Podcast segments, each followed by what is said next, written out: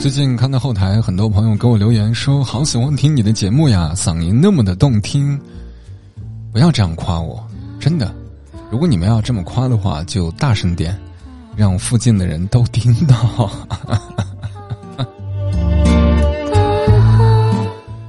录节目是一件很开心的事情，因为可以分享到自己的所见所闻，然后和大家去聊聊天，这也是我热爱这份工作的初衷吧。今天的故事叫做《我的妈妈》，是我爸在路边捡来的，呃，来自微信公众账号“全民故事计划”，作者叫做上十二。我没有记错的话，我之前读过他的文字。我记得有一次读他的文字，呃，骂的很多，因为 因为微信公众号时代有一段时间是盲目发展的，他盲目到就是作品没有逻辑可言，典型的四段式结构。包括上十二也写过，但这一次他的故事很长，应该和以往是不一样的。老规矩，我们花二十分钟左右的时间，干了这碗鸡汤，希望你会喜欢。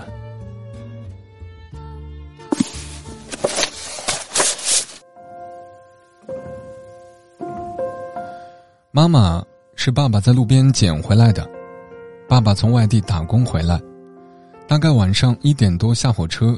没有车，便背着行李徒步走了几个小时，在离村口不远的公路边，看到了雨雾中缩成一团的妈妈。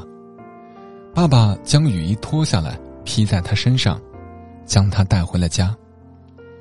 本想天亮之后把她送走，妈妈却说不清楚家在哪里，一门心思扒拉着碗里的面条。爸爸只好把她送到派出所。妈妈不记得家在何方，也说不清楚今年几岁，只晓得自己叫刘玲，听口音像是山东那边的。民警做了登记之后，就让爸爸先把妈妈带回来等消息。妈妈一路紧紧拽着爸爸的衣角，这消息一等，就是许多年。几个月之后，三十岁的爸爸娶了不知多少岁的妈妈，村里人打趣说：“爸爸有福气，路边捡了一个傻媳妇儿。”爸爸笑着给他们分喜烟喜糖。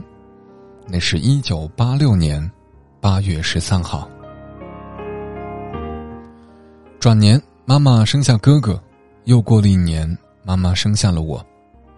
从我记事起，家里的一切都是爸爸在打理。妈妈不会洗衣做饭，不会打理家务，更不会干农活。她每天笑嘻嘻的跟在爸爸身后，而爸爸只要一抬头撞到妈妈的笑脸，手里的锄头也能变成甜的，眼睛都会跟着弯起来。我曾问爸爸：“妈妈什么都不会，她怎么像个宝贝疙瘩一样护着呢？”爸爸低声笑了笑说。你不懂，爷们儿就得有女人靠着才是爷们儿。对于孤儿出身的爸爸来说，被人需要、被人看见是一种幸福。妈妈就是看见他的宝贝，是需要他的幸福。小时候，家家户户就那么点粮食，一年到头也吃不到几回肉，但爸爸总是能带着我们边玩边弄好吃的。路边的小嫩芽刚出头，就去沙坑里挖蛤蟆。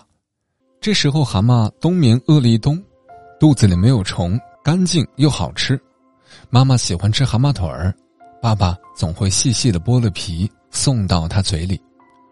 烈日的午后去小河里摸鱼、踩菱角，顺便洗个澡，真是爽快。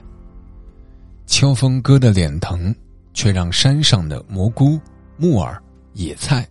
长得肥头大耳，怎么做都好吃。踩着大雪去野外柴火垛里抓野鸡，手电筒对准野鸡眼睛一照，趁它迷糊的间隙拿竹竿网一扣，爸爸几乎百发百中。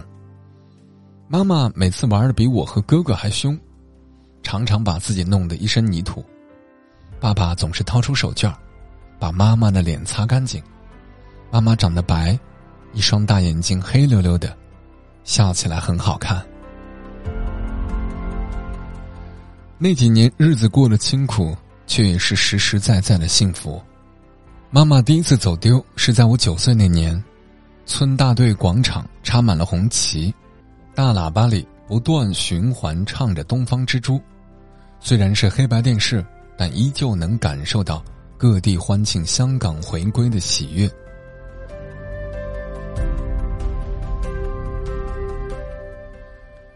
那时候日子慢慢好了一点。那天，爸爸为了不耽误地里的活凌晨两点出去。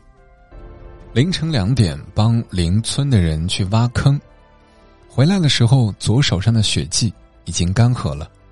原来是爸爸在山上摔了一跤，手刚好安在一块锋利的石头上。爸爸把手藏在背后，还是被妈妈看到。妈妈一边抹眼泪，一边用手绢。把爸爸的手包上，我那时好像读懂了爸爸眼里的幸福。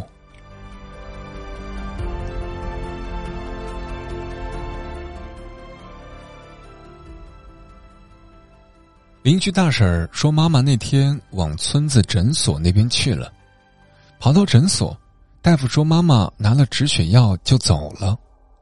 妈妈只是智力低下，并非全傻，可以做到简单交流。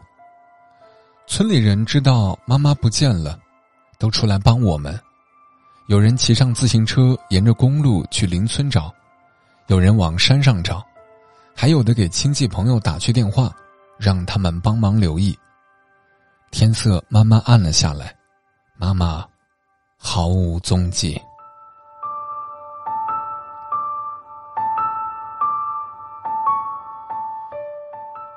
爸爸坐在院子里抽了一夜的烟，我和哥哥谁都没敢出去劝。我问哥哥说：“是不是以后我们就没有妈妈了？”哥哥说：“爸爸一定会把妈妈找回来的。”天刚亮，爸爸叫醒哥哥，带着他去了县城。中午，他们骑着摩托车回来的，那是爸爸在二手市场买的。简单吃过午饭之后，爸爸带着哥哥又去了镇里。买了一些米面油，我知道，爸爸不会在家里继续等了。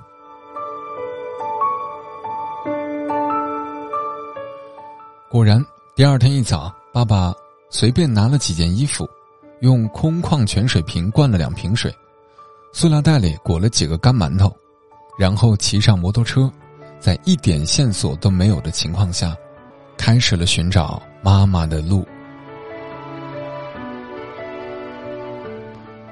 此后两年时间里，每到春种秋收的时候，爸爸都会回来打理土地，其余时间都在找妈妈。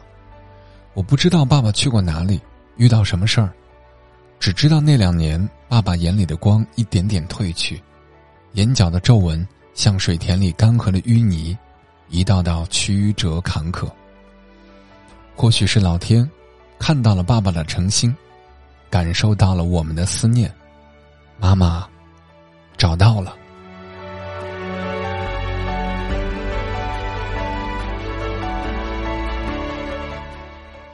一九九九年春，村里的常大爷打电话到家里，爸爸握着电话只会嗯嗯的答应。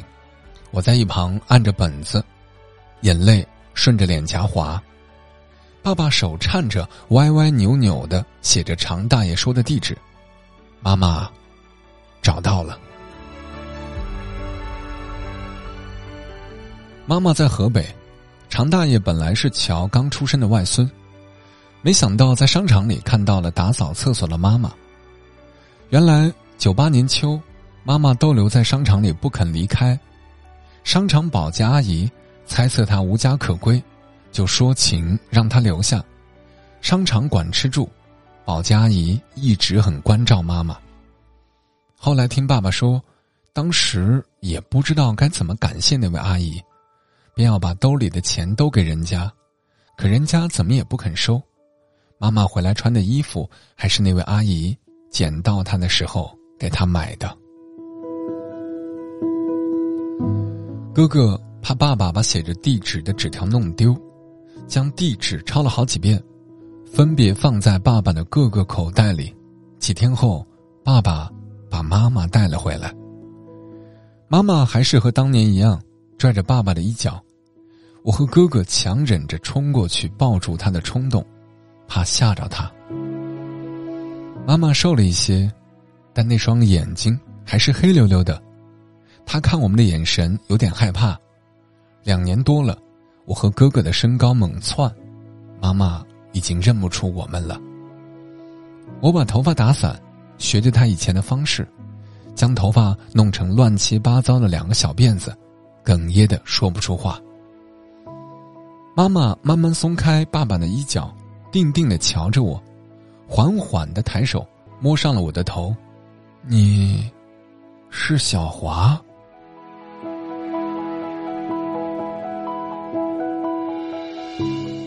我们家终于有了人气儿。我无法想象当年爸爸找到妈妈时的是什么心情，也不知道他跟妈妈的第一句话是什么。也不知道他用了多久才让妈妈认出他，或许一眼，或许很多眼。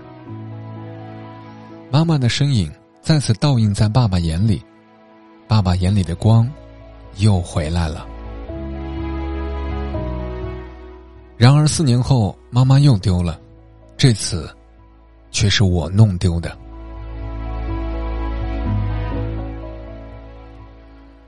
二零零三年大年初三下午，爸爸带着哥哥去县城里办事，晚上六点多还没回来。老家冬天黑的早，早都黑透了。同学叫我去看烟花，说村里回来的体面人，买了好些大烟花，要在村广场里放。我探头瞧了瞧在炕上熟睡的妈妈，按耐不住去凑热闹的心思。想着妈妈一时半会儿也醒不过来，于是穿上棉袄，锁上房门和大门，和同学朝着村广场跑去。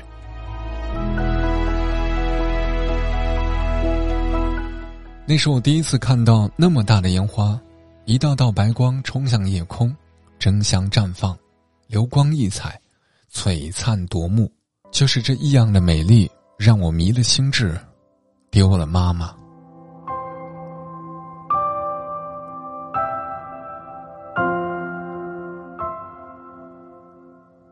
爸爸出去找了一圈回来，要落在我脸上的巴掌还是收了回去。我哭着跟在哥哥身后，一遍一遍的喊着妈妈。我从来没有这样害怕过，在心里不断祈祷，不管是哪路神佛，都请保佑我的妈妈。或许是上一次，我们把幸运都用光了，这一次老天没有怜悯我们，不仅妈妈杳无音讯。爸爸骑摩托车在去找妈妈的路上，还出了意外。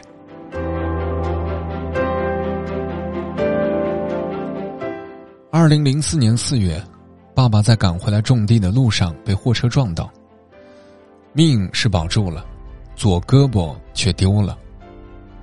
二十来天后，爸爸回来了，看着那轻飘飘的袖管，我的心一揪一揪的疼。几天后，爸爸去找了村支书，将土地承包了出去。休养了一段时间后，爸爸又开始去找妈妈。他不能再骑摩托车，只能坐车找，付出的时间、精力、费用，都比以前要多。但是爸爸说，只要他不死，就要找。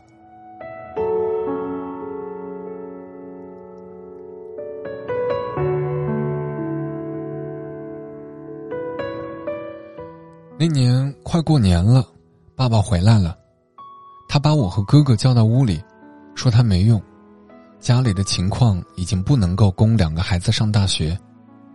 我抢在爸爸说出下一句话之前，说我还有半个学期就升高三了，我成绩好，必须要上学。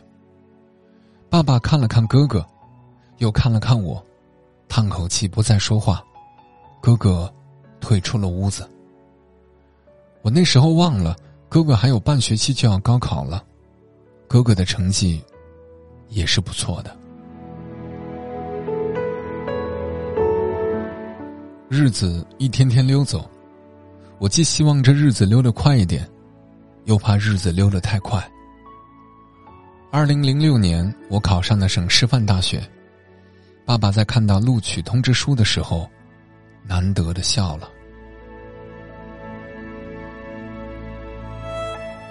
哥哥送我去上大学的前一晚，将三千五百块钱塞到我包包的夹层里，还给我一张银行卡，说会往里头打钱。这时候的哥哥已经在县城一家修车厂做学徒一年多了。我不知道这三千五百块，哥哥是怎么从他九百块的学徒工资里攒出来的。爸爸依然到处寻找妈妈。哥哥的技术越来越好，能接手的活儿也越来越多。我每天在学校看着书，同学都说我太拼了，大学应该出去玩一玩。我只是笑笑。我凭什么出去玩呀？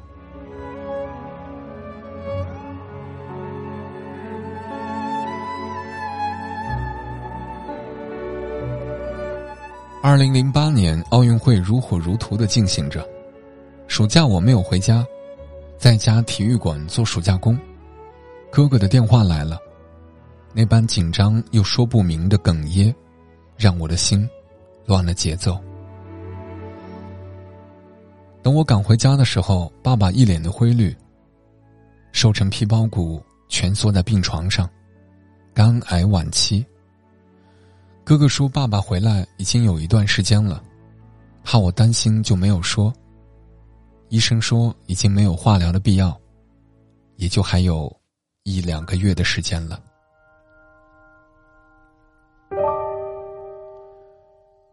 我不知所措，一句话也问不出来，想哭也哭不出来。爸爸找了妈妈这么多年，他心里的郁结早已拧成了疙瘩，没有妈妈。谁也解不开，可妈妈在哪儿呢？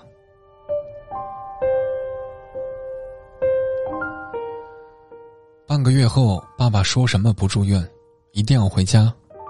爸爸常盯着一个地方发呆，半夜被疼醒的时候，会无意识叫着妈妈的名字。我和哥哥尽量逗爸爸开心，可他从来没有笑过。零八年十月二十七日，爸爸走了。临走前一句话也没留下，在睡梦中就这样走了。整理爸爸的遗物的时候，在枕头下，发现我们家唯一的一张全家福。照片早都泛黄，爸爸的指印还留在边缘。几滴泪，洒在妈妈明媚的笑脸上。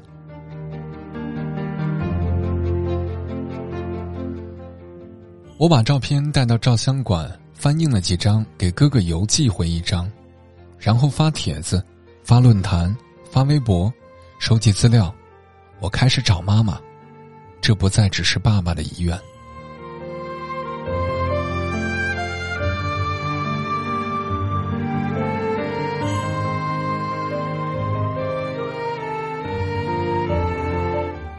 二零零九年，我毕业了。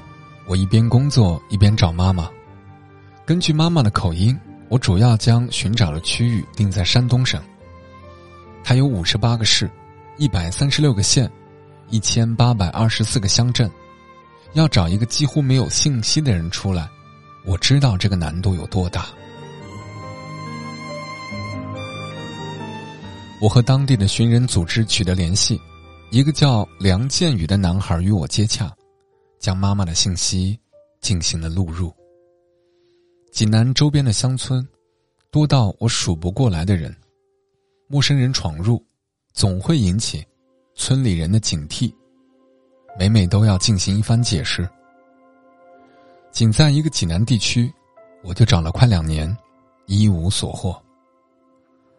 二零一五年的夏天，我在微信上接到一个陌生人添加好友的请求。他说在山西某地看到我的妈妈，我喜出望外。再问细节的时候，让我转好处费，我转了两百，他嫌少，我又转了三百。他接收信息之后，就不再说话了。我直接打视频过去，却是红色感叹号，在页面上等着我。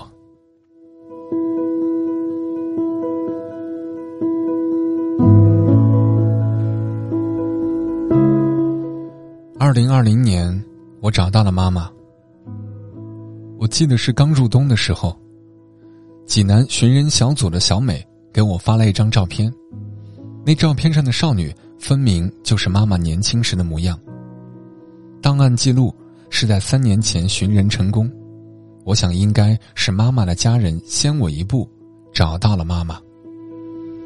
根据小美发过来的地址，我赶到了这家村子。开门的是一个五六十岁的男人，看着他那双和妈妈同样黑溜溜的眼睛，我确定找对了方向。我语无伦次的介绍自己，拿着我们的全家福，指着妈妈，急切的问我妈妈在哪儿。男人看清楚照片上的人，拉我进屋。一个老太太闻声从炕上坐起来，眯着眼睛瞧我。男人激动的拉着我的手往老太太身边拽。娘，这是小妹家的女儿呀。这老太太是我姥姥，这男人是我大舅，我还有二舅、三舅和大姨。妈妈是老幺，当年妈妈意外伤了脑子，无意间走失，这么多年他们也在找妈妈。妈妈叫刘玲玲。不叫刘玲。见到家人，我很激动，大家都围着我问东问西，却不提妈妈。大舅说：“把你哥哥也叫来吧。”我心里有了不好的预感。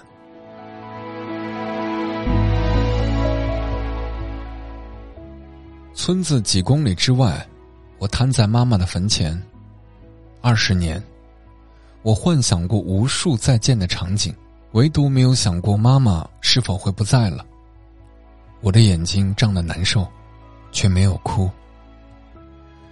妈妈没有给我忏悔的机会，一年前重病走了。一年，二百五十五公里，我明明离她那么近，却又那么远。我发了一场高烧，迷迷糊糊的梦到了妈妈，她穿着白色碎花衬衫。在给十来岁的我梳头发，两个小辫子高低不等的翘着，额前一绺没梳上去的头发随便用夹子别着。妈妈眼睛弯弯的笑：“小华，真好看。”有一缕清风入了我的梦，清风里有一张我们的全家福照片。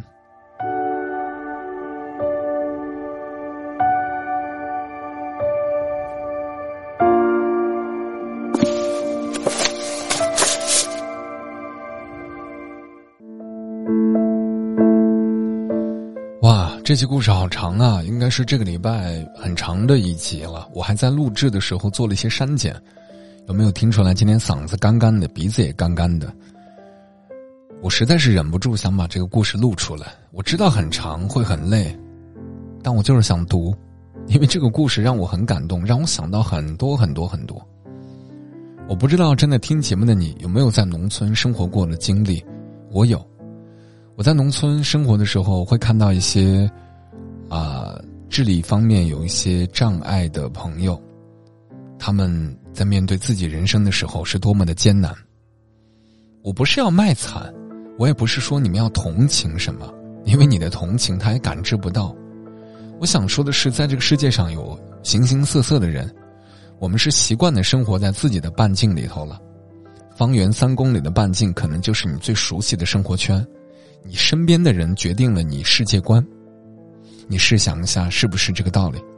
如果你身边都是有钱人，你会觉得这个世界好幸福啊；如果你身边都是一些普通老百姓，你会觉得生活好像有点挑战；如果你生活有一些艰难，你会觉得这个世界没有意思。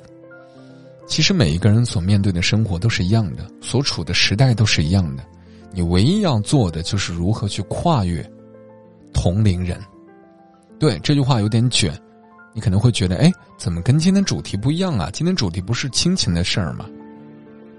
各位，你试想一下，如果这个故事的主角没有上过大学，他不会去写这段文字的话，你还能想象到在世间还有这样的故事发生吗？改变他命运的，就是他的那一点点的自私。在爸爸做出决定，两个孩子有一个不能上大学的时候，他抢先说了一句：“他说他忘记了哥哥马上要考大学。”你觉得是吗？我记得在我很小的时候看一部电影，那部电影讲的是在农村，也是孩子上学要做出选择的时候，就拿一个水勺，在桌子上转一圈，水勺的柄指向谁，那就是谁有资格上学。没有纸的那个人就没有资格上学。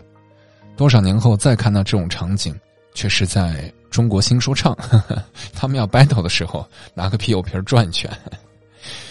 这就是时代的变化，时代越来越好。同样是一个转酒瓶的姿势，可是决定的一个是命运，一个只是一场游戏。我希望所有听到这个故事的人都能够生活越来越好，在生活当中遇到各种难题都能够去解决。相信我，走出泥潭的唯一的能够帮到你的人，就是你自己。好了，今晚就这样，我是你们的马爷，该说再见了，拜拜。本节目没有广告商冠名，但没有广告的节目会被人笑话，所以我们自己打广告，你知道吗？这是一条广告耶，再见。